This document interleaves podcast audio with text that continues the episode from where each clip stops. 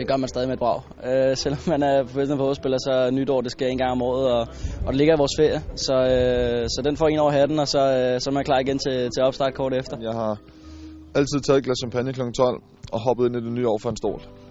Og det, det er noget, jeg altid har gjort som tradition med min mor, så øh, det, det, må, det er sådan nogle ting, må man holde fast i. Jamen, jeg tror ikke, jeg fejrer den så meget anderledes end så mange andre. Øh, får noget god mad, og hygger med nogle gode venner, øh, og så får man et glas champagne og, og lidt god vin, øh, når man nærmer sig kl. 12. Jo. Nu spiller jeg i udlandet, og, og vi har, jeg tror, vi har kamp allerede den 3.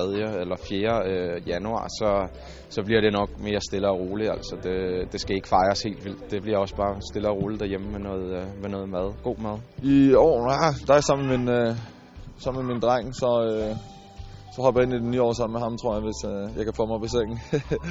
og så ellers ikke, øh, ikke, ikke, ikke andet end, øh, end, nu har vi jo juleferie, så, så det bliver dejligt. Jeg havde sidste år øh, en masse drenge på, over, til, over til middag, og Jussi Poulsen var blandt andet med, øhm, så må ikke det bliver noget i samme stil i år. Det er jo der, hvor man øh, sådan mindes det år, der er gået, og, og, og skyder et nyt år ind, og det synes jeg er en meget god tradition, og så synes jeg, det er hyggeligt at, at bruge noget tid sammen med, med nogle gode venner. Øh, det er jo ikke sådan, så tit, man lige har mulighed for det. Øh, ofte så er vi jo godt beskæftiget i de weekender, hvor hvor ens venner jo heller sig fri, så, så en, en, en hyggelig aften. Jeg har altid øh, holdt meget af nytårsaften. Der er mange, der siger, at øh, en skuffer hver år, men øh, jeg har haft øh, en masse gode nytårsaftener, og det håber jeg også, jeg får i fremtiden.